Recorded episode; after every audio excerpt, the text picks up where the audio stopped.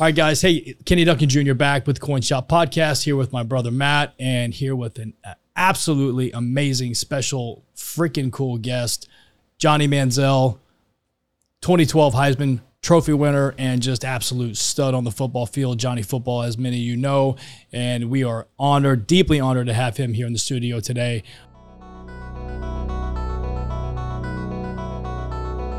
Ladies and gentlemen, coming to you from the U.S. Coins and Jewelry Studios in Houston, Texas, the Duncan brothers, Kenny and Matthew, proudly present the most valuable audio you'll ever hear. It's time for the Coin Shop Podcast.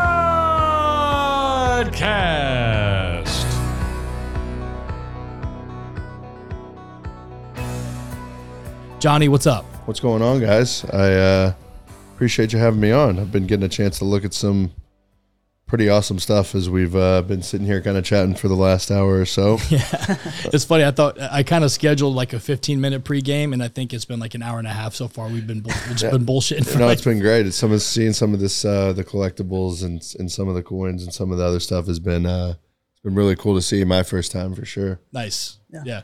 Um, yeah, no, we appreciate you coming on. Um, you know, we um we've been kind of talking about this back and forth, I guess, for like the last couple I'd say maybe a month or so. Yeah. Yeah. Um and you know, alas, Johnny's here and um yeah, we've just been kind of shooting the shooting shooting it and just Yeah. hanging out, talking about pretty much from everything baseball, football, t-ball, uh, coach pitch, traveling.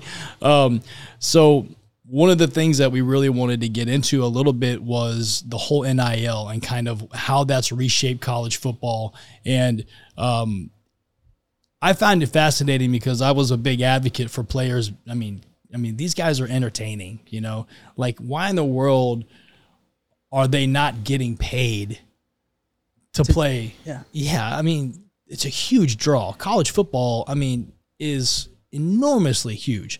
And you have these guys who are literally, I, I say putting their life on the line. Like, but I mean, in some cases, I mean, you're literally, you're running out there, like you said, 20, 25 miles an hour, 23 miles an hour, and you're getting hit dead on. I mean, you're putting yourself out there. Yeah. Right. And so few college players make it to the, make it to the, the show. Right. Or, and tell me a little bit about how that was in 2012 versus kind of the way you see it now. Yeah, I, when people would ask me um, in 2012, you know, I did this thing with Time Magazine where it was like, "Is it time to pay um, college football players?" And I remember when I would be asked this question, you know, my freshman and sophomore year in um, college, you know, I would always say that I think there is a way for this to be able to, you know, to happen. I don't know if it's people going out and using their own image and likeness to do it on their own, kind of the way it is now, or you know what makes it fair and balanced and um, throughout the world of college football. And now we have what we have today, and um, I think it's been life changing for a lot of people. You know, as being in a locker room, I got a chance to really see where you know a hundred you know 90 or 100 or whatever the scholarship kids who come in or you know where they're from what walks of life they're from and kind of you know what it is like for some of these kids coming from nothing to be able to come into some of these college football programs and It's not all Plano. It's not Plano, no it's Texas. not it's, not, all um, glitz and glamour for for some of these people you know um, you know watching some of these kids come in it's the first time they've had you know a real solid roof over their head you know a real solid three meals every single day and really um, getting taken care of in a health and wellness type of, of place that these college football programs you know really take care of you so it's it's some of these guys first time to really um, have a great way of living and then you throw in the nil stuff where it's you know life changing money um, for them for their family um, and everybody involved. So, you know, to see what it's come to now, I think with how big the college football business, college athlete athletics in general, um, how big it's gotten, there's too much money to not um, be shared with the athletes in, in some way, shape, or form. Something cool I think you see now as well is, you know, there's a lot of um, there's a lot of girls that are still crushing this NIL stuff and doing a ton of deals and ton of brand deals that Yeah, you would have never thought about before. There's a basketball player. Uh, you know, I, I think maybe Joe Rogan was talking about it. There was a maybe she was a girl basketball blonde girl. I, I don't remember, but she, yeah, she was crushing it. She was making a couple million dollars a year. Wow. Um, yeah, Yeah. good for her, right? Yeah, I mean, that's great. amazing. That to me, that's like, why is everybody else getting to make money, but the people who actually doing the performing? Sure, Yeah, you look at yeah. the NCAA and and you look at them as a nonprofit, and they're, you know, Raking. NCAA March Madness. Just the basketball tournament in itself was like a two billion dollar, you know, type of business um, that they're running buy- with ads and I tried to buy an ad, Yeah. you know, and it was like, um, I mean, they wanted forty thousand or something for a spot, Yeah. you know, and then you know, I, I actually thought about it. you Yeah, know, it's a big because, event. because Houston Yeah, was it's- because Houston was in the Final Four, and I was like, you know, this is a good chance. We were just kind of doing the we were the website was kind of new at the time, and I was like, what a good way to really get it out there.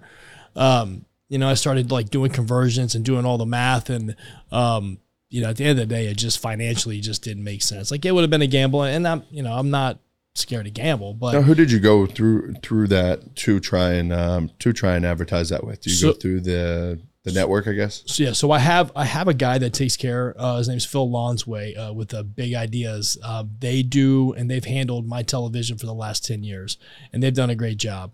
Um, sometimes you know we'll get, um, say for instance, I think we got into the World Series on one of our rotators, so it was like a hundred and fifty dollar spot that you know just the way that we fell into place. It was like at ten thirty. I think our spot aired in like in between the, the, the Awesome. presentation. Yeah, which is like a twelve for fifteen thousand dollar spot. Yeah. You know, but to buy it and to secure it is a whole nother ball game. Um, and and then obviously they sell it with other trappings. Like so, you're like, yeah, you know, for forty grand we'll give you this, and then you know we give you you know a couple in the pregame, and then it's gonna re-air you know on this day, and then you know we'll give you, and you know at the end of the day, it just didn't make sense. But yeah, they're pro the, the, the money that these guys are making and the money that you know NCAA is I suppose you know it just it's it's crazy. The schools themselves, I mean, yeah. And and it's it's hard because you look at um, you know sometimes when you say the schools themselves, you look at the Alabamas, the Michigans, the Oklahomas, the Georgias. But for every one of those schools, you know there's a you know there's Akron or there's um, you know some of these smaller schools that don't have Alcorn a- State. Yeah, there you go. That doesn't have a uh, you know they don't make fifty million dollars off their football program every year. So you know this outside money that's coming in. Um, even if it's local money, you know, local businesses and this, you know, I think it's, um, you know, no matter what school, big or small, even if there may be some competitive advantages for the players that you're getting to come to your school, you know, look, you're going to make more money if you go to Alabama than you are if you go to Alcorn State or if you go to somewhere else like that. That's just the way um, that it is. But nevertheless, you know, there's um, there's still money to be made at pretty much every single school throughout the country, um, depending on on what city you're in and, and local engagement and stuff like that. Which,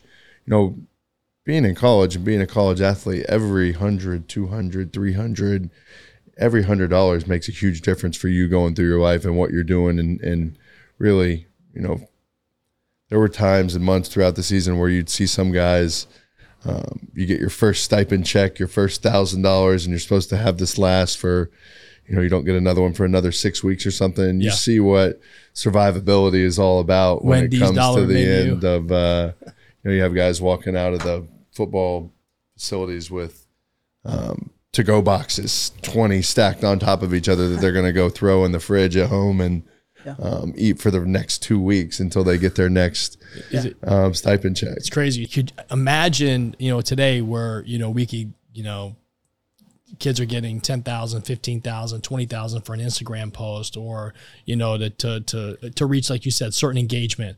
And, you know, if you go to Alcorn State and you're a breakout, then, you know, now you have a platform, you know, and I just think it's such a cool, um, and what a great door to, open for some of these kids. Because like you said, they come from all places and and they've survived some things that you know we could never even imagine you know uh, bringing up in childhoods and all these things and look at them and they're polished athletes right um, what a great what a great thing for them and i just thought when that thing when, when they passed that deal last year i was just i don't know i i was elated for it i just thought it was i thought it was great Yeah, I think it's I think it's the right thing to do, the right way to go.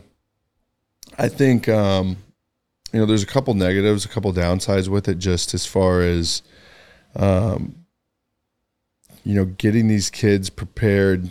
You know, you go through high school, you go through college, and sometimes you still get out and you feel like you don't know um, exactly how to navigate through life and how to navigate through money and what you're point. supposed to do with taxes and sure. what you're supposed to do with it's a good point financial security and certain things out. like this is yeah. life changing money yes but it, um be smart you know if you're in austin texas do you go down to sixth street on your first night after you get a $15000 deal that you think is coming and coming and coming and oh i'm a freshman and i'm getting this deal and i've got my sophomore and junior and senior year to stay here and make this money and you really feel like it's going to last forever. And you know these are stories that you hear all the time of people when they get to the NFL well now we're dealing with almost NFL rookie salary money. Yeah. you know you guys are making millions of dollars. So we're talking rookie signing bonus rookie money you'd make in the NFL now you're making as a freshman in college. So yeah. you know hopefully some of these schools buying 10 year treasuries.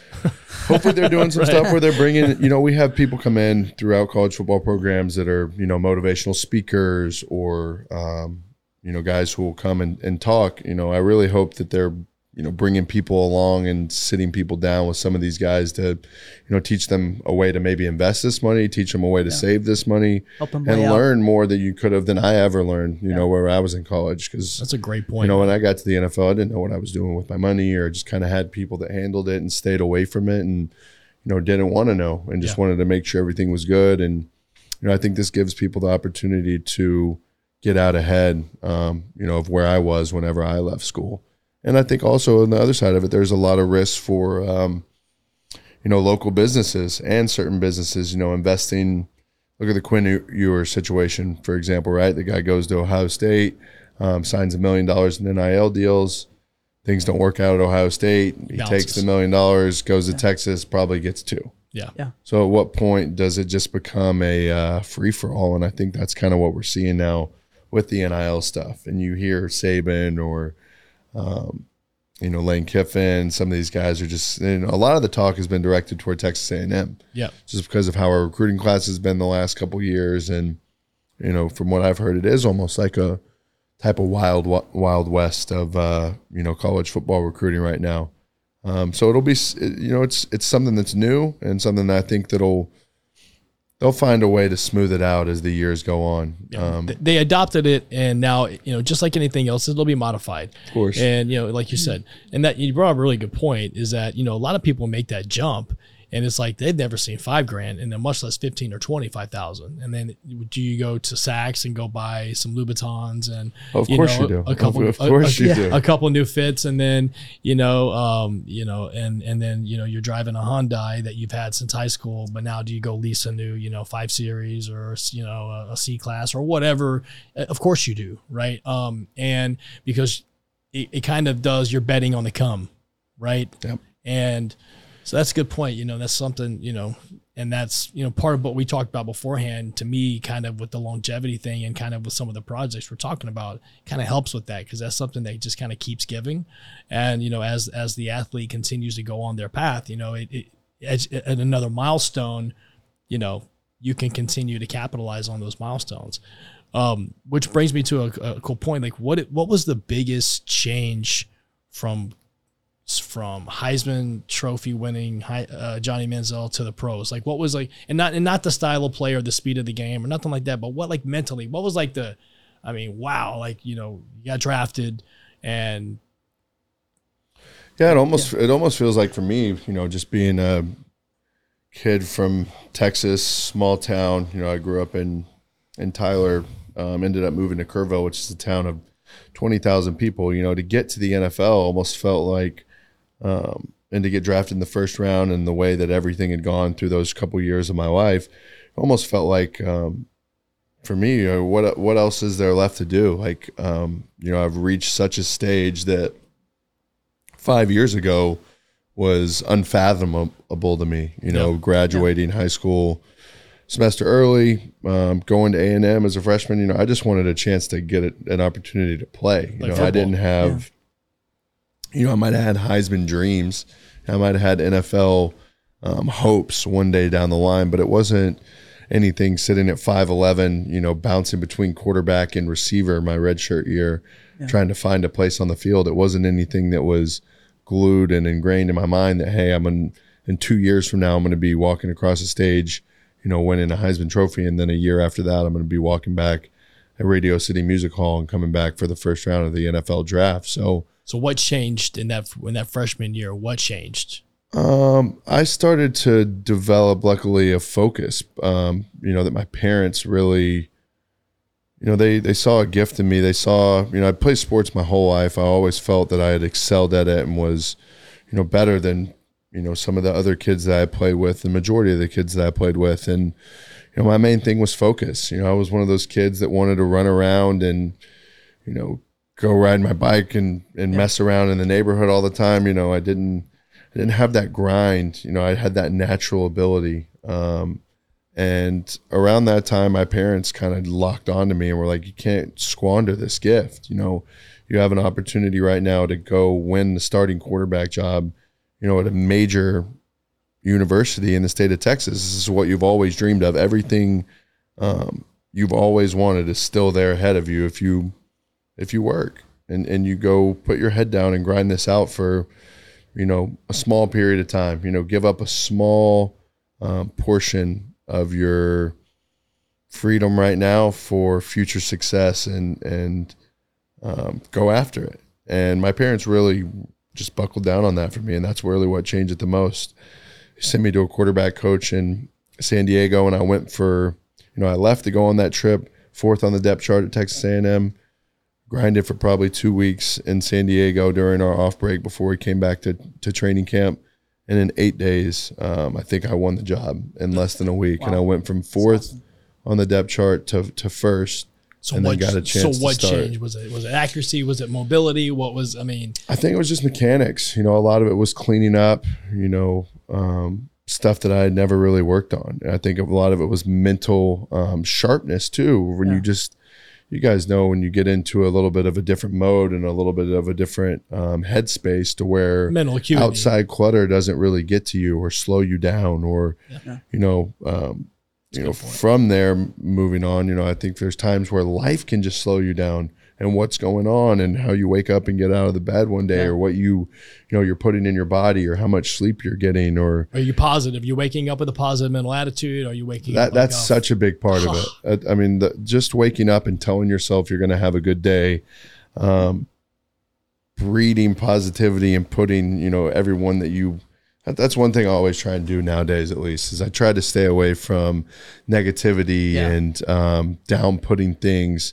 You know, we see that enough in today's day and age. If you get on social media or you get on anything, you know, the w- easiest way of the world right now is to belittle and put down and you know, nitpick about what you don't have or what it is or what you're doing wrong. Nobody likes to find a way of what you're doing right anymore or or good, positive, uplifting things. Yeah, waking up and trying to find and writing down. I don't write them down every day like I used to. For for a couple years, I was writing down three or four or five things that I was grateful for, and was trying to change my mindset to wake up on a positive note and to find out all of the right things that are going on and be freaking grateful for them. And um, it's like you said, just that small change, just in my own personal life, really. Now it doesn't mean I'm going to come in the office and be in a great mood with everybody and everything. No, no. like we got to get to work, right? Things have to still move, but the way that I feel, the way the way that drives me, Kenny, is you know I'm happy in my own headspace. I'm positive. I'm gonna try to find the positive in there. Now that doesn't mean that all the negative things are gonna just wash away. Yeah, no, not at all. The work still has to be done, right? But you know, it's funny you say that. Is like the second you open your eyes, it's like okay, man, I woke up. Let's get something done today, right? Let's be positive about it. So, so you go to the quarterback coach, you come back, you're number one, and you know, That's when you start living the dream. You know, when that happened and you're starting to do that, like, you know, I, I get a chance to start against Florida. My first game goes really bad. We end up losing the game. You know, come back, have for sale signs in my yard. Aggie fans are already. This is welcome to the SEC. oh my god, we're on to the next type of thing. Um, and then just to go on a, a wild ride of winning games and you know developing a quarterback receiver relationship with a guy like Mike Evans with just running a whole. You know, you guys were here whenever Cliff Kingsbury and Case Keenum and Yeah, Kevin yeah. Sumlin were absolutely throwing for six thousand yards a year at Houston. Were you know breaking every single record you could ever think of. So to be able to go and watch that kind of offense whenever I was in high school and stuff, and the records they were doing, and then be coached by it, and really get a chance to learn that system and that kind of high level, you know, Mike Leach, air raid, you know, spread it out. For me and what I watch in college football, I, I can't get enough of that stuff. These Yeah. the you know the Baker Pat Mahomes game that's seventy two to sixty eight. Like that's the kind of that's the kind of co- college football that I always liked. You know, I always liked um, Colt Brennan back in Hawaii, Oh, dude, he was slinging it, beast. gunslinger type of stuff. So that guy was a to get a chance to go through that, you know, my first season, be coached by a guy like Cliff Kingsbury and learn that kind of offense um, with some amazing players. You know, the Ryan Swope, the Mike Evans, the Mike Evans. we had a kid from Houston, OG. running back Trey Williams, who was just unbelievable. We had some really, really special guys. Um, you know, Jake Matthews, Luke Joeckel. We had two unbelievable offensive linemen that played in the NFL for a lot of years. So you know, I feel like I just really um, fell into an awesome situation to to make my college career special. You know, it all had to be so perfect for a freshman to finally get a chance to go to New York and actually, you know, win the trophy. That was a huge bias as I was reading throughout the year when I thought I might have a chance to win. That you know I wasn't going to get it just because I was a freshman. Right. So, I mean, describe describe the feeling when they when your name's called. The lady um, that year who you know announced the um, Heisman Trophy really did a great job at, and I say this incredibly sarcastically. She really did a great job of dragging it out as long as humanly possible. um, and I remember always looking down at my shirt, thinking that my suit shirt was going to be bouncing back and forth because I felt like my heart was beating out of my chest because you know this was the moment. You know, I. Had an opportunity to be on the stage, and that year there were only three other finalists. One was Manti Te'o from Notre Dame, and uh, the other one was Collin Klein from Kansas State. And up until you know the last week of the season, Kansas State was undefeated, number two team in the country, and it was pretty much looking like you know an undefeated team, best quarterback from the best team. Um, uh, that it would be Collin Klein, and I remember watching that game, their last game of the season. They played Baylor, and they got beat by two or three touchdowns. And I remember thinking, "Oh shit, this could actually, this could could actually happen." Yeah. um, you know, with a with them having a loss and then Notre Dame having a defensive player. We haven't had a defensive player win it since Yeah. I think Woodson. Yeah. Um, so it's been Did it's that been catfishing years. stuff come after? Or? It came after, Oh, okay. which which um, what a wild wild story. I remember after that came out, if that would have been the you know that was a huge push in his campaign for know. for the Heisman that year. I remember. it would have been uh it would have been really really tough um to have that to have that come out and, and not have won it would have been something that was really really wild but Yeah. you know to go to new york and do that and and be in the situation that i was in you know there was this website called heisman pundit and for the last 11 years um, every year except i think the mark ingram and toby gerhart year that was like within you know a thousand or 500 votes to see who won. They had predicted the last 11 um, winners in a row. And i remember checking this website before i left to go to new york and it said that i was going to be the winner. So um, you know from then i went and you know for the next week before i got to new york you know we just worked on a speech really you know thought you know that i was going to get a chance to win this that the bias didn't matter and What a gruesome week of having to like that Oh, pit yeah. in your stomach. Of, very but but at the same time going into a situation like this you know you you would rather be over prepared Of course. for the speech and for Yeah. everything else than you ever would Sure. Yeah, you're free be- rolling, right? I mean, Yeah. you're a freshman. I mean, you're free rolling, right? You're, it, it is the biggest free roll um, to be in this situation. You know, to have the opportunity to take, you know, 15 of my family members from Tyler, Texas, to fly up to New York. You know, I got my both my grandparents. You know, my my dad's sisters. My sister came up with her boyfriend. You know, we got this whole family experience to go up there and be able to win the trophy. And you know, still to this day, um, yeah. great relationships throughout my family with past winners, and really ingrained, you know, my family into uh, into the Heisman Trust and into the Heisman Trophy, and it is a such a special, close knit group of guys that come back almost every year and they live for it. They love it. Yeah. You know, it's it's such a great fraternity to be a part of, and I think the guys are top notch. Some of these old college football legends are everything you could ever think of. I mean, all-time from from. Eddie George, we were talking about Archie Griffin earlier. Yeah. You know, Billy Sims. There's the list goes on forever. These guys that are absolute characters. Yeah.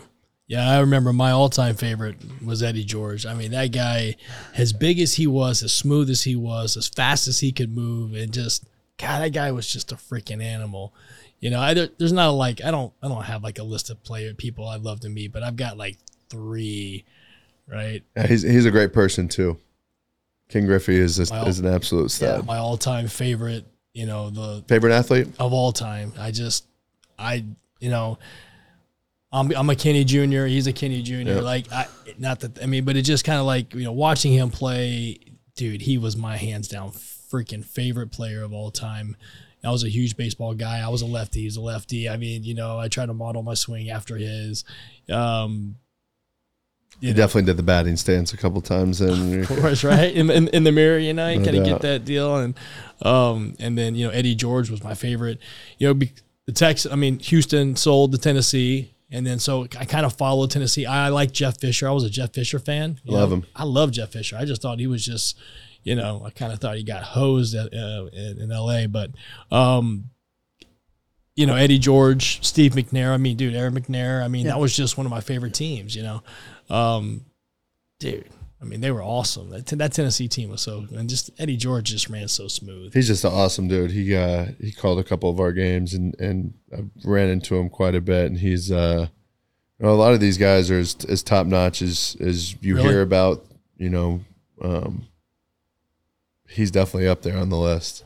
All right, so we talked about Heisman. We talked kind of around the moment. I want like give me like the five second. Like you heard your name being called. They said, you know, Johnny Manziel, Texas A and M.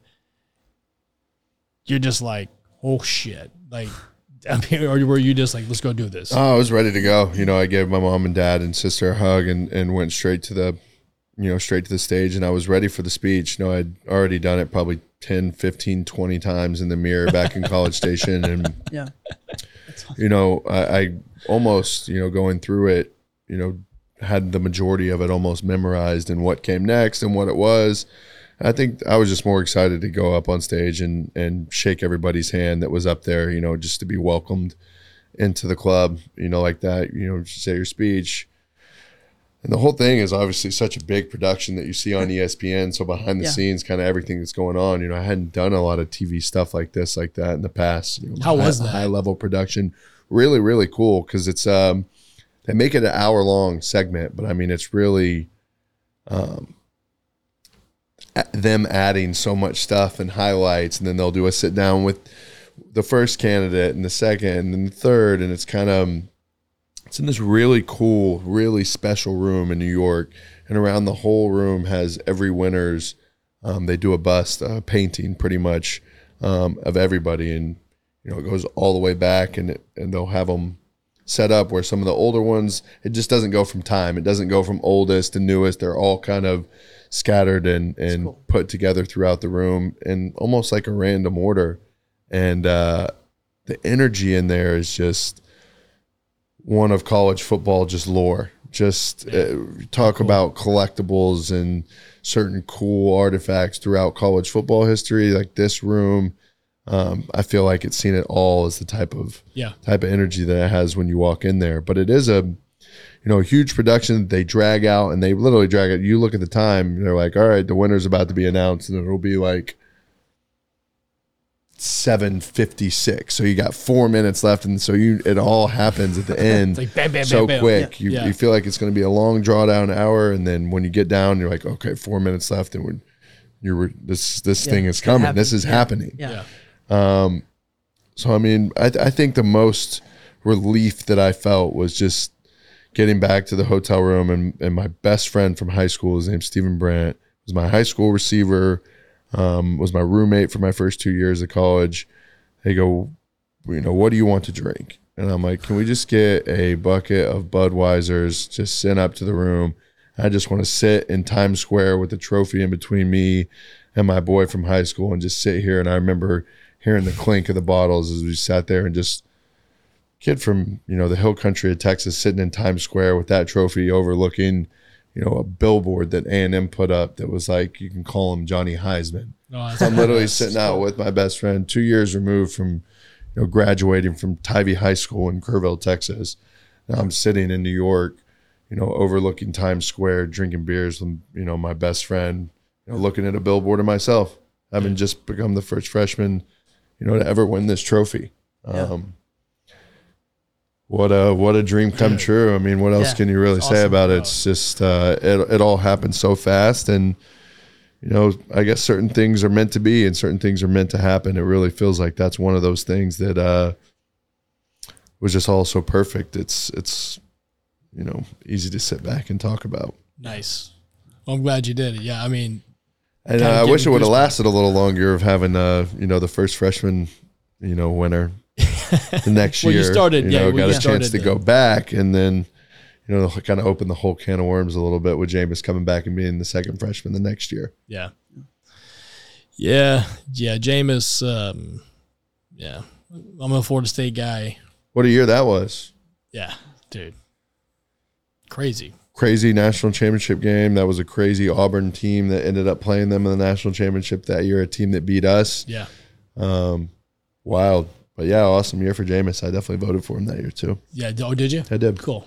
Yeah, I think they were undefeated. He played. He played great in a couple of those games that No, year. he was, did. He was he was outstanding. just, just a big, solid dude. but he was running so much. He was. I, I remember an early season game against Pitt that year. He was running all over the place.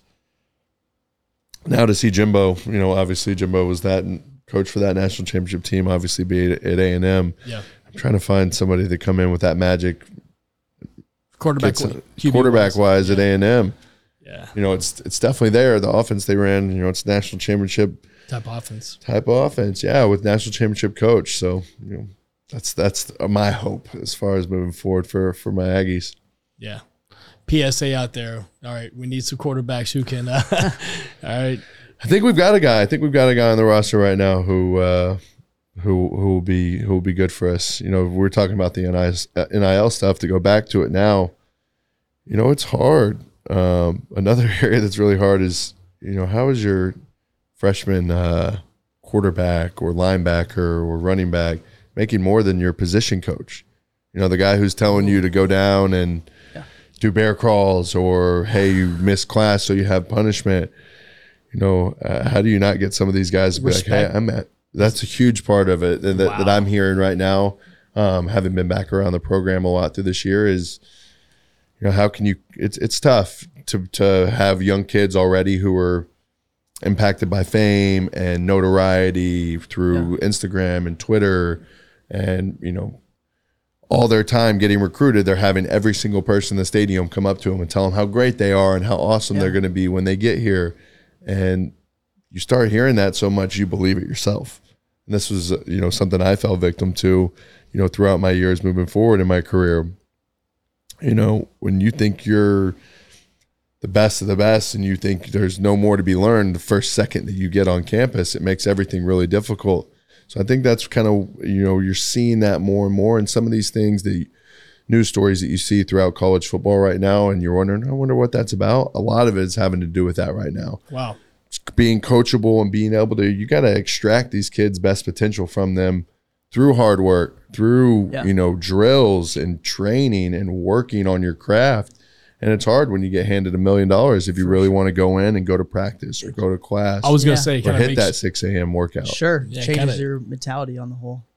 yeah. You look at your Right. coach, you're like, yeah, this guy's making you know four fifty or five hundred thousand. He's like, I'm like, you know, you, you you can't teach me anything. I'm great. Like, yeah I'm Yeah. good. Right? i'm already Yeah. great That's I what people are telling help. me, right? Yeah. Yeah. I mean, I didn't think about that. That's a yeah. Yeah. uh, it's a Good point. mindset thing that Yeah. that i definitely hear is is, see is going around right now I you can know see Saban probably being fired up on some stuff like yeah, that. and I'm you have to have your great points to be able to, you know, Alabama does it so so well because you know, if you're if you're a high school kid, your goal is to, especially these high recruited guys, your goal is to come play the least amount of time, get to the NFL as quickly as possible. You want to play early, you want to get out early, and you want to go make your money to change your life and be a rock star, right? Yeah.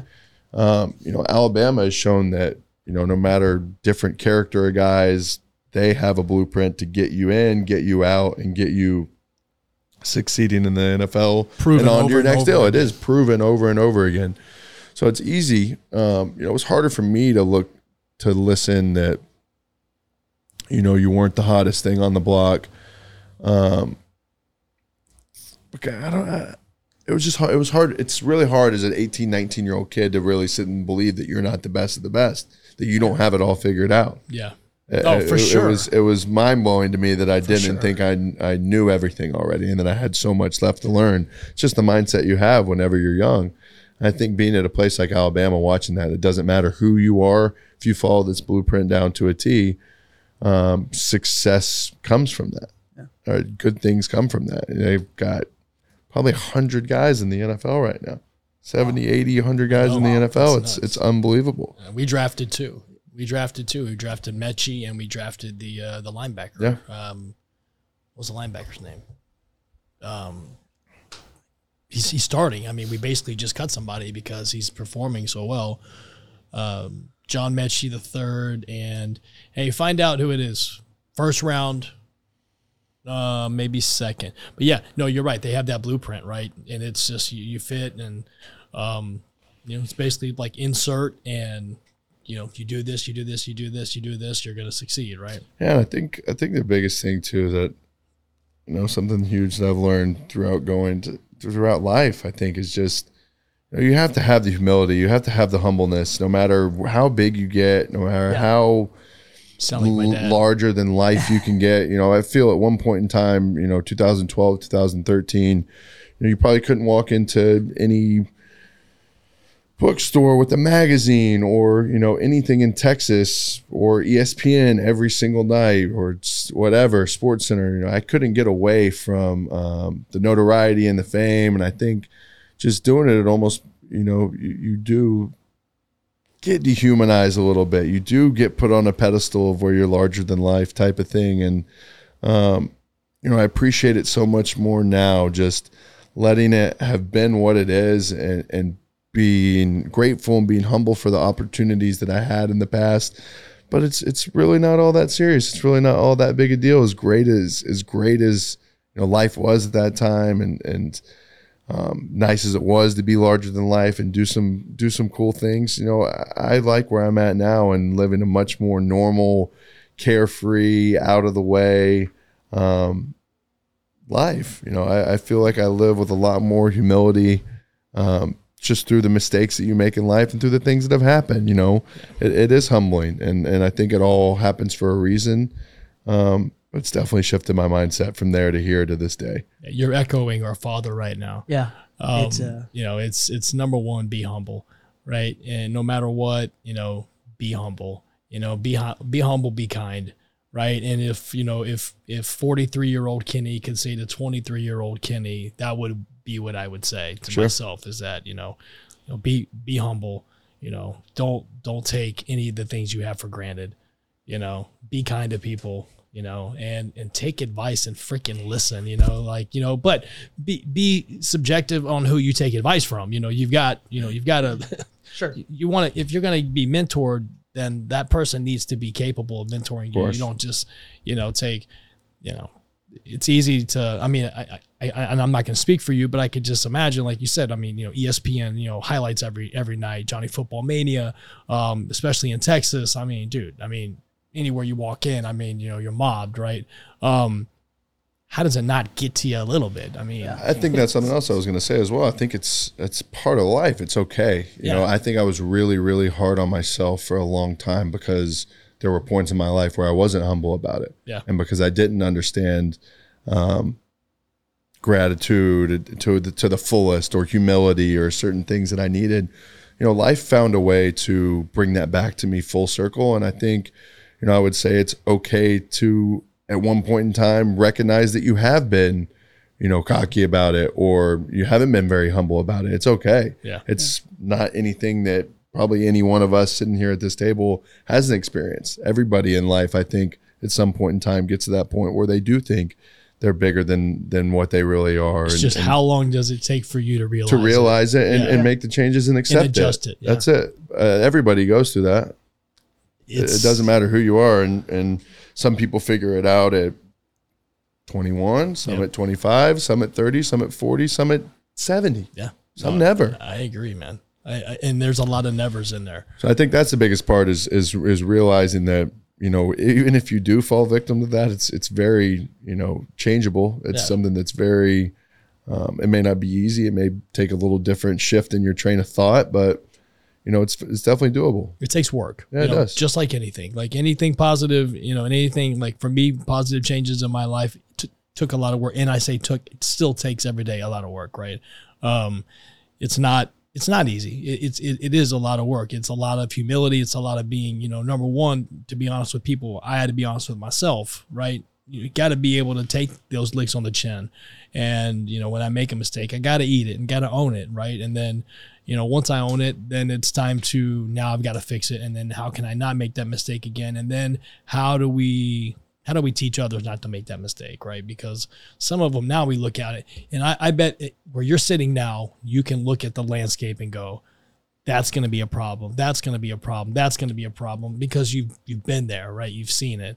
You've seen some of the situations that these guys are inevitably going to be in, right? And bad deals they're probably going to get into, and then people that they probably shouldn't be in bed with. You know, I mean, not you.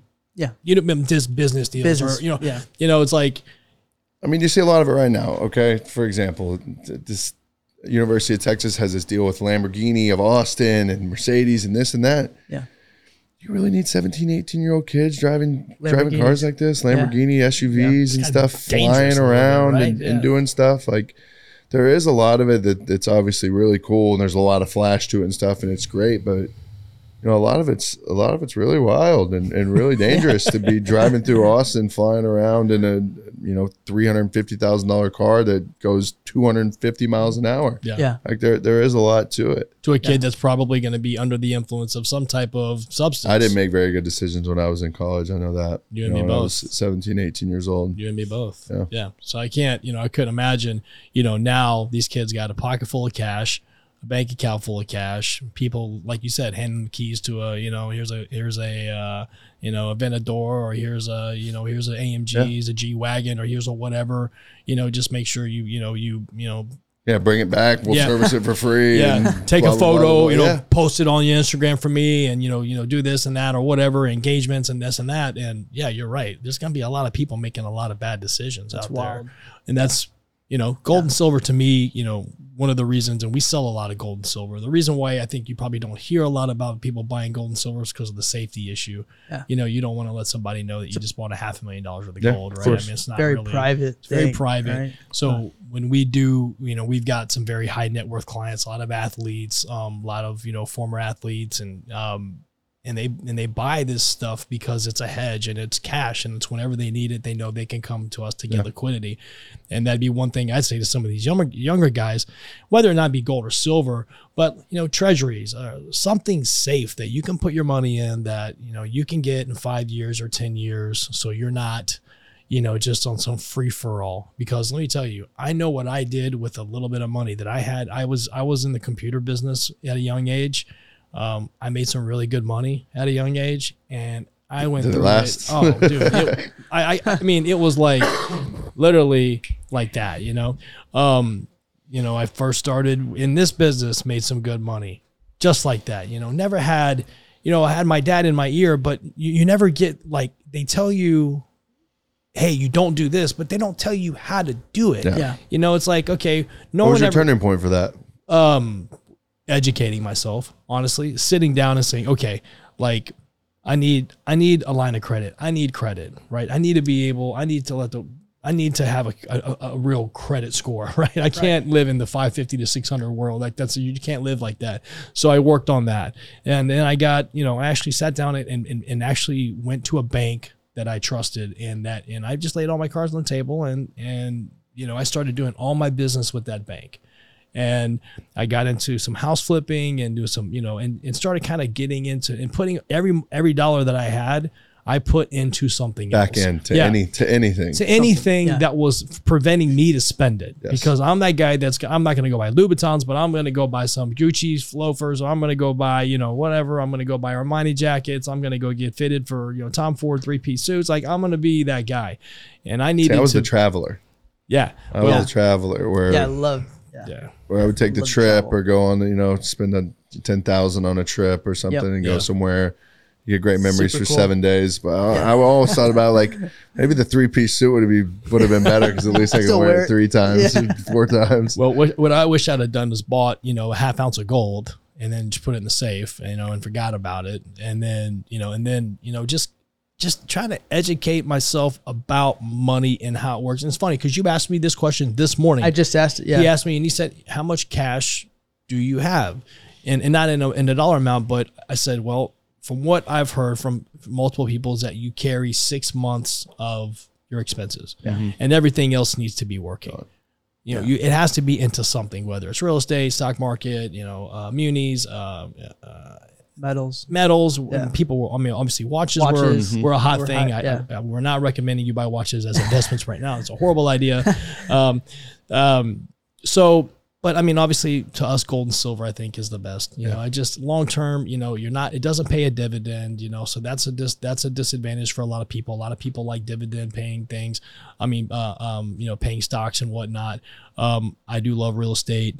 Um, big time. We're- But there's only so much yeah. you can have. I mean, I, I feel like even I asked I you was that on a 'cause f- well, I was on a phone call last Right. night, nine thirty, with a capital group, uh, a new capital group that they're trying to get me involved in this project in Dallas. Yeah. You know, and and it and it all sounds great, you know, and at the end of the day, it ends up being a hard money loan, and then they want to make you a general general partner versus, but it's just it's education, Yeah, right? sure. It's trying to really just sit down, but it's kind of like nobody ever taught me about credit. Yep. Nobody. My my parents, not one of my parents taught me about credit. Never knew anything about it. Nah. I went. I wanted. There was a Seiko Kinetic watch that I wanted. It had it at Kay's Jewelers. It was three hundred seventy nine dollars. Had one hundred twenty dollars in my pocket. And I walked in. I put it on, and they were like, "Yeah, we we can get you financed." I was like, "Financed." I was like, "What does that mean?" they were like, "Yeah, you just pay like thirty bucks a month and blah blah blah blah." I was like, "So wrap that bitch up." I'm sorry, wrap that thing up, and I uh, put it on my wrist, and I and I and I walked out, and I started getting the bills in the mail, and I paid like the first three or four, but like back then, it was like I had to write a check, and then put a put it in an envelope, and then go find a stamp, Yeah. and like put it in the mail. Like that happened for like Yeah. three weeks, and I mean three three months, and it was over with. And then I I was still on the do that. I was on the crap list. I'm the worst. Yeah, I have to write check. I remember I remember being in the NFL. I just was my first year in Cleveland. You know, I get this uh, this you know brochure pretty much I guess from American Express, and I had pretty much just been living like a. You know, I get drafted. I don't- I don't want to. Don't want to spend this money. I don't want to do anything. You know, I got myself a nice watch. Yeah. That was about it. And uh, you know, I was pretty essentially like I set myself up in a way to where it was almost like I was in college still, just getting that stipend check again. They would just Yeah. send me X amount of dollars to a debit card, pretty much, and I would just.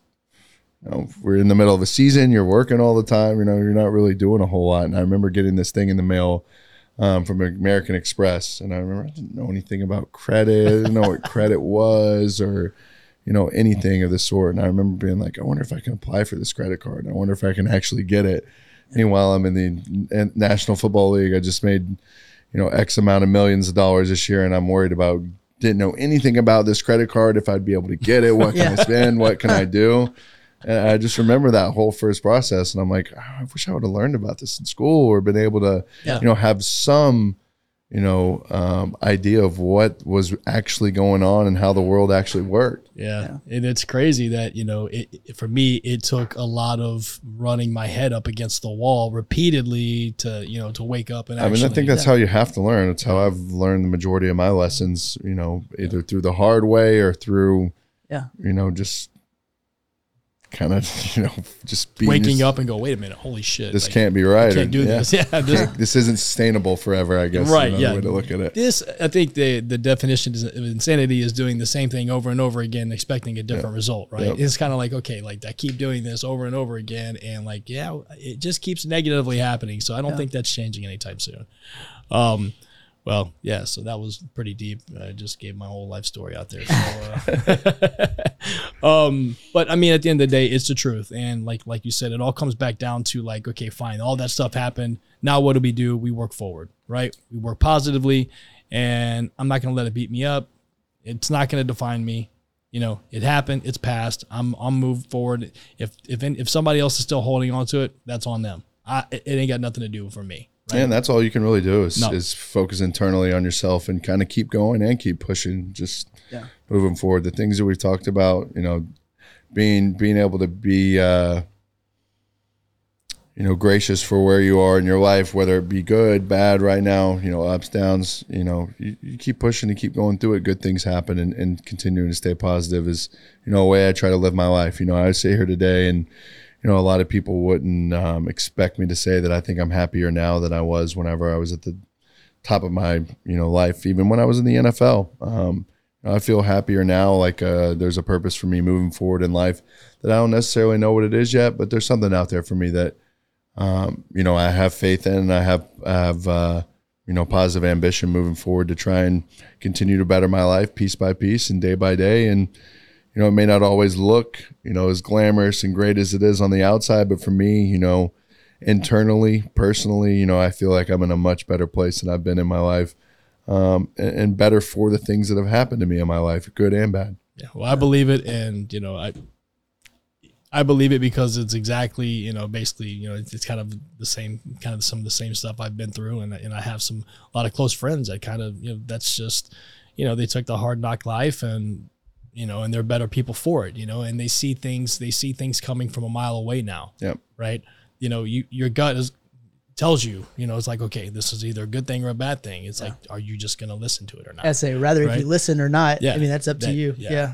That's So, um, but we got off a little bit on some, uh, we got to get a little bit fun on life, life lesson stuff, which is fucking awesome for me. I, I like it because to me, it's, it's real. It's, it's exactly what, you know, whether you're in business, whether whatever it is you're doing, it's mindset. Yeah, I Right, mean, you, you look at us right now; we're pretty much all um, from different walks of life, from different different environments. To be able to sit down and talk about some of this stuff, you know, it's it's true, and it's uh, you know, it's beneficial for me to be able to sit here and talk now. I know we did get off on a little tangent of life, but it's always it's always good and positive to to, to hear stuff like this and hear reinforcement on the subject of it. Yeah. Well, because it's real. Like it's not, um, you know, I'm not an Ivy League grad that you know never made a mistake in my life, and you know always cross every T and dot every I. You know, I kind of lived on the edge a little bit, and um, you know, a family will change that. You Yeah. know, and sometimes it doesn't. but for me, it did. You know, and I won't say I live for my kids. I love my kids to death. I live for me, and I and I do everything I can for my family, right? And that's my family, and my brothers. You know, this is a family business that we're a part of.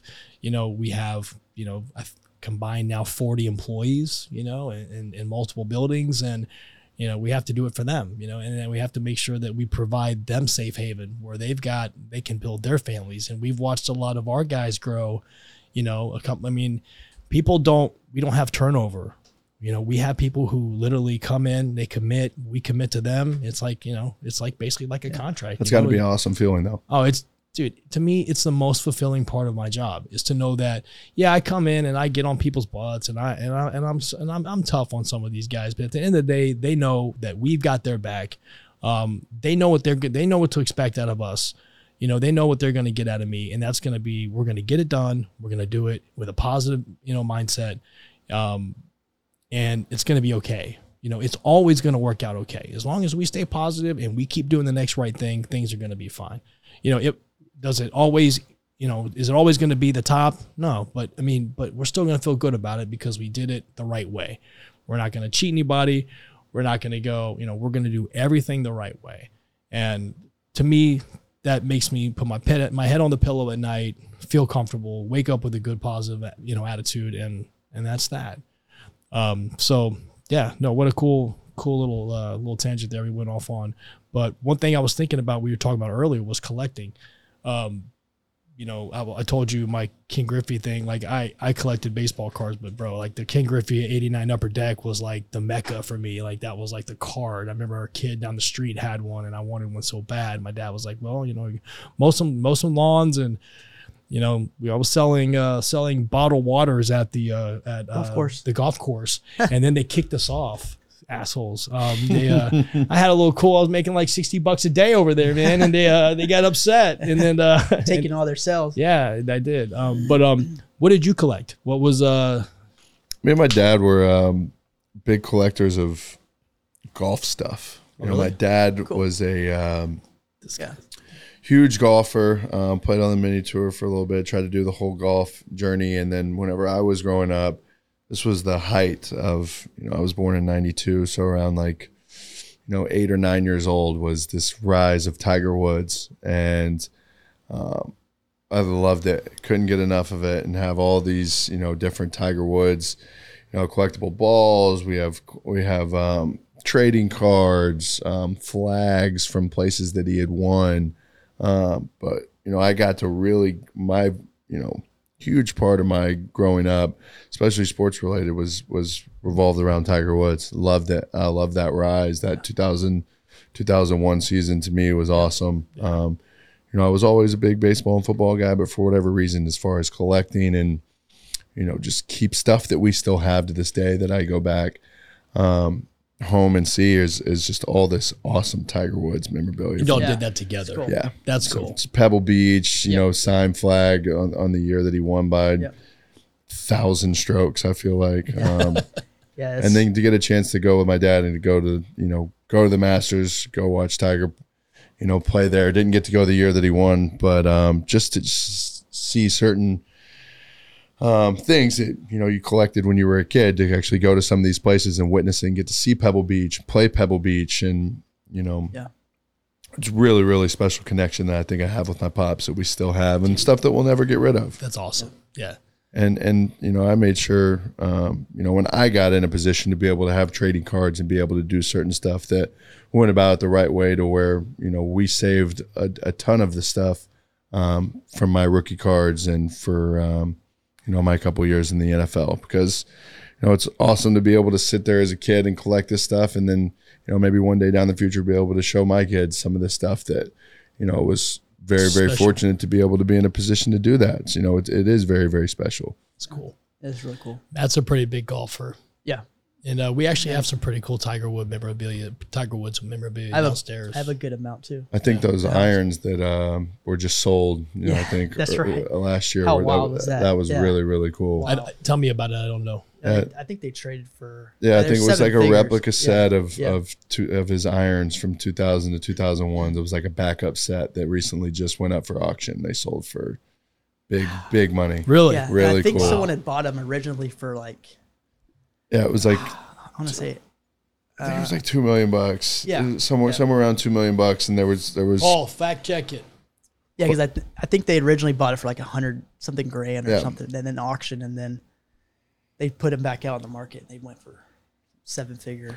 Yeah, it's c- wild. Super cool though.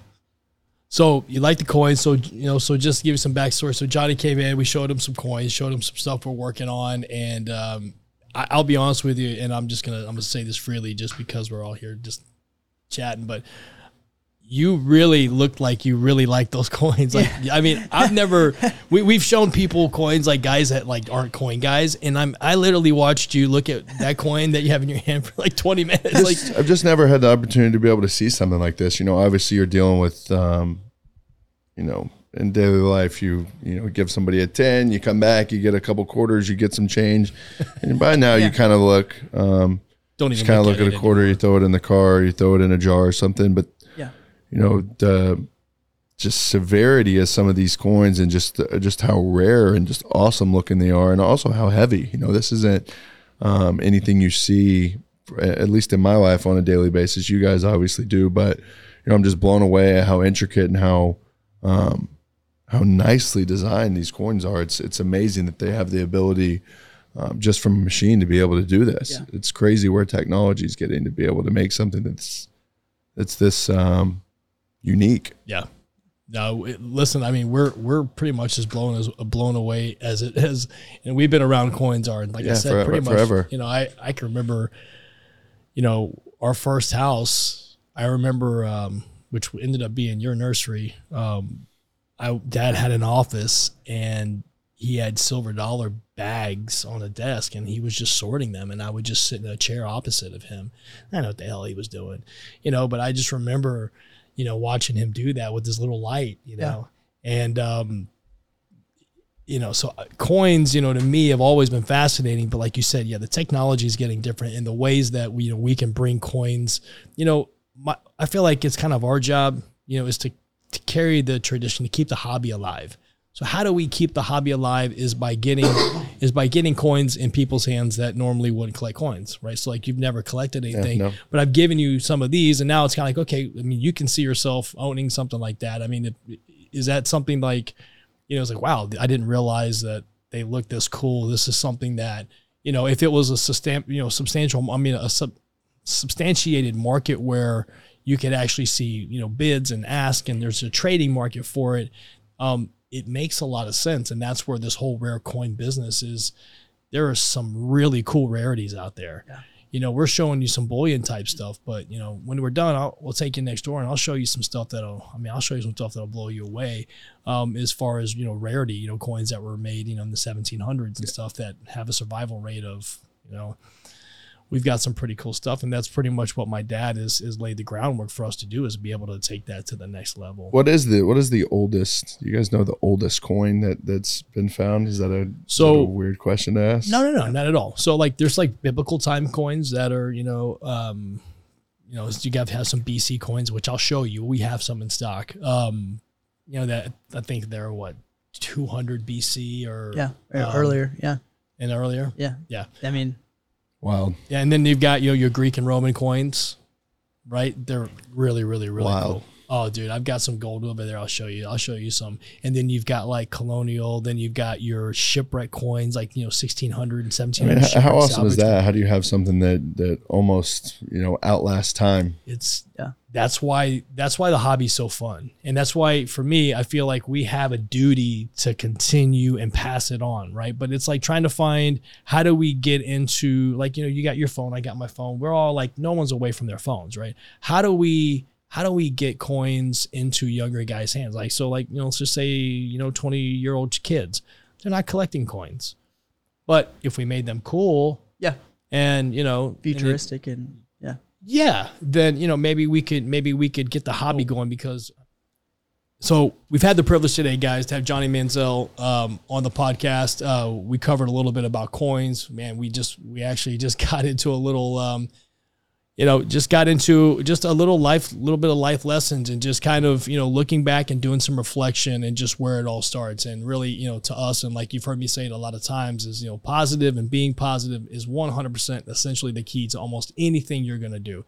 If you're going to wake up or eh, with a negative attitude or walk into something with a negative attitude, the 90 times, nine, nine times out of 10 out of 100 it's going to be negative. So mindset 100% is, and if, I mean, if, if 2022 Johnny had one thing to say to 2012 Johnny, what would you say? I would I would probably accept that uh, humility and that humbleness a little bit earlier than I did. You know, it's uh, you know it's it's it's okay to be humbled by life. It's okay to have your your ups and your downs.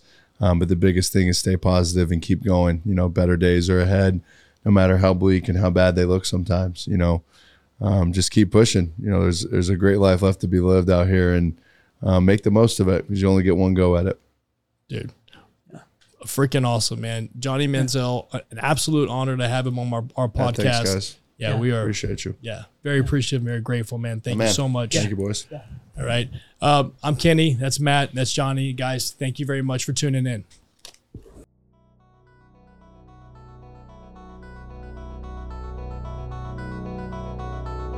You've been listening to the Coin Shop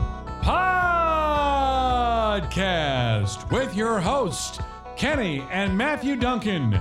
For more information, please check out uscoinsandjewelry.com. And please join us again soon for another edition of the Coin Shop Podcast.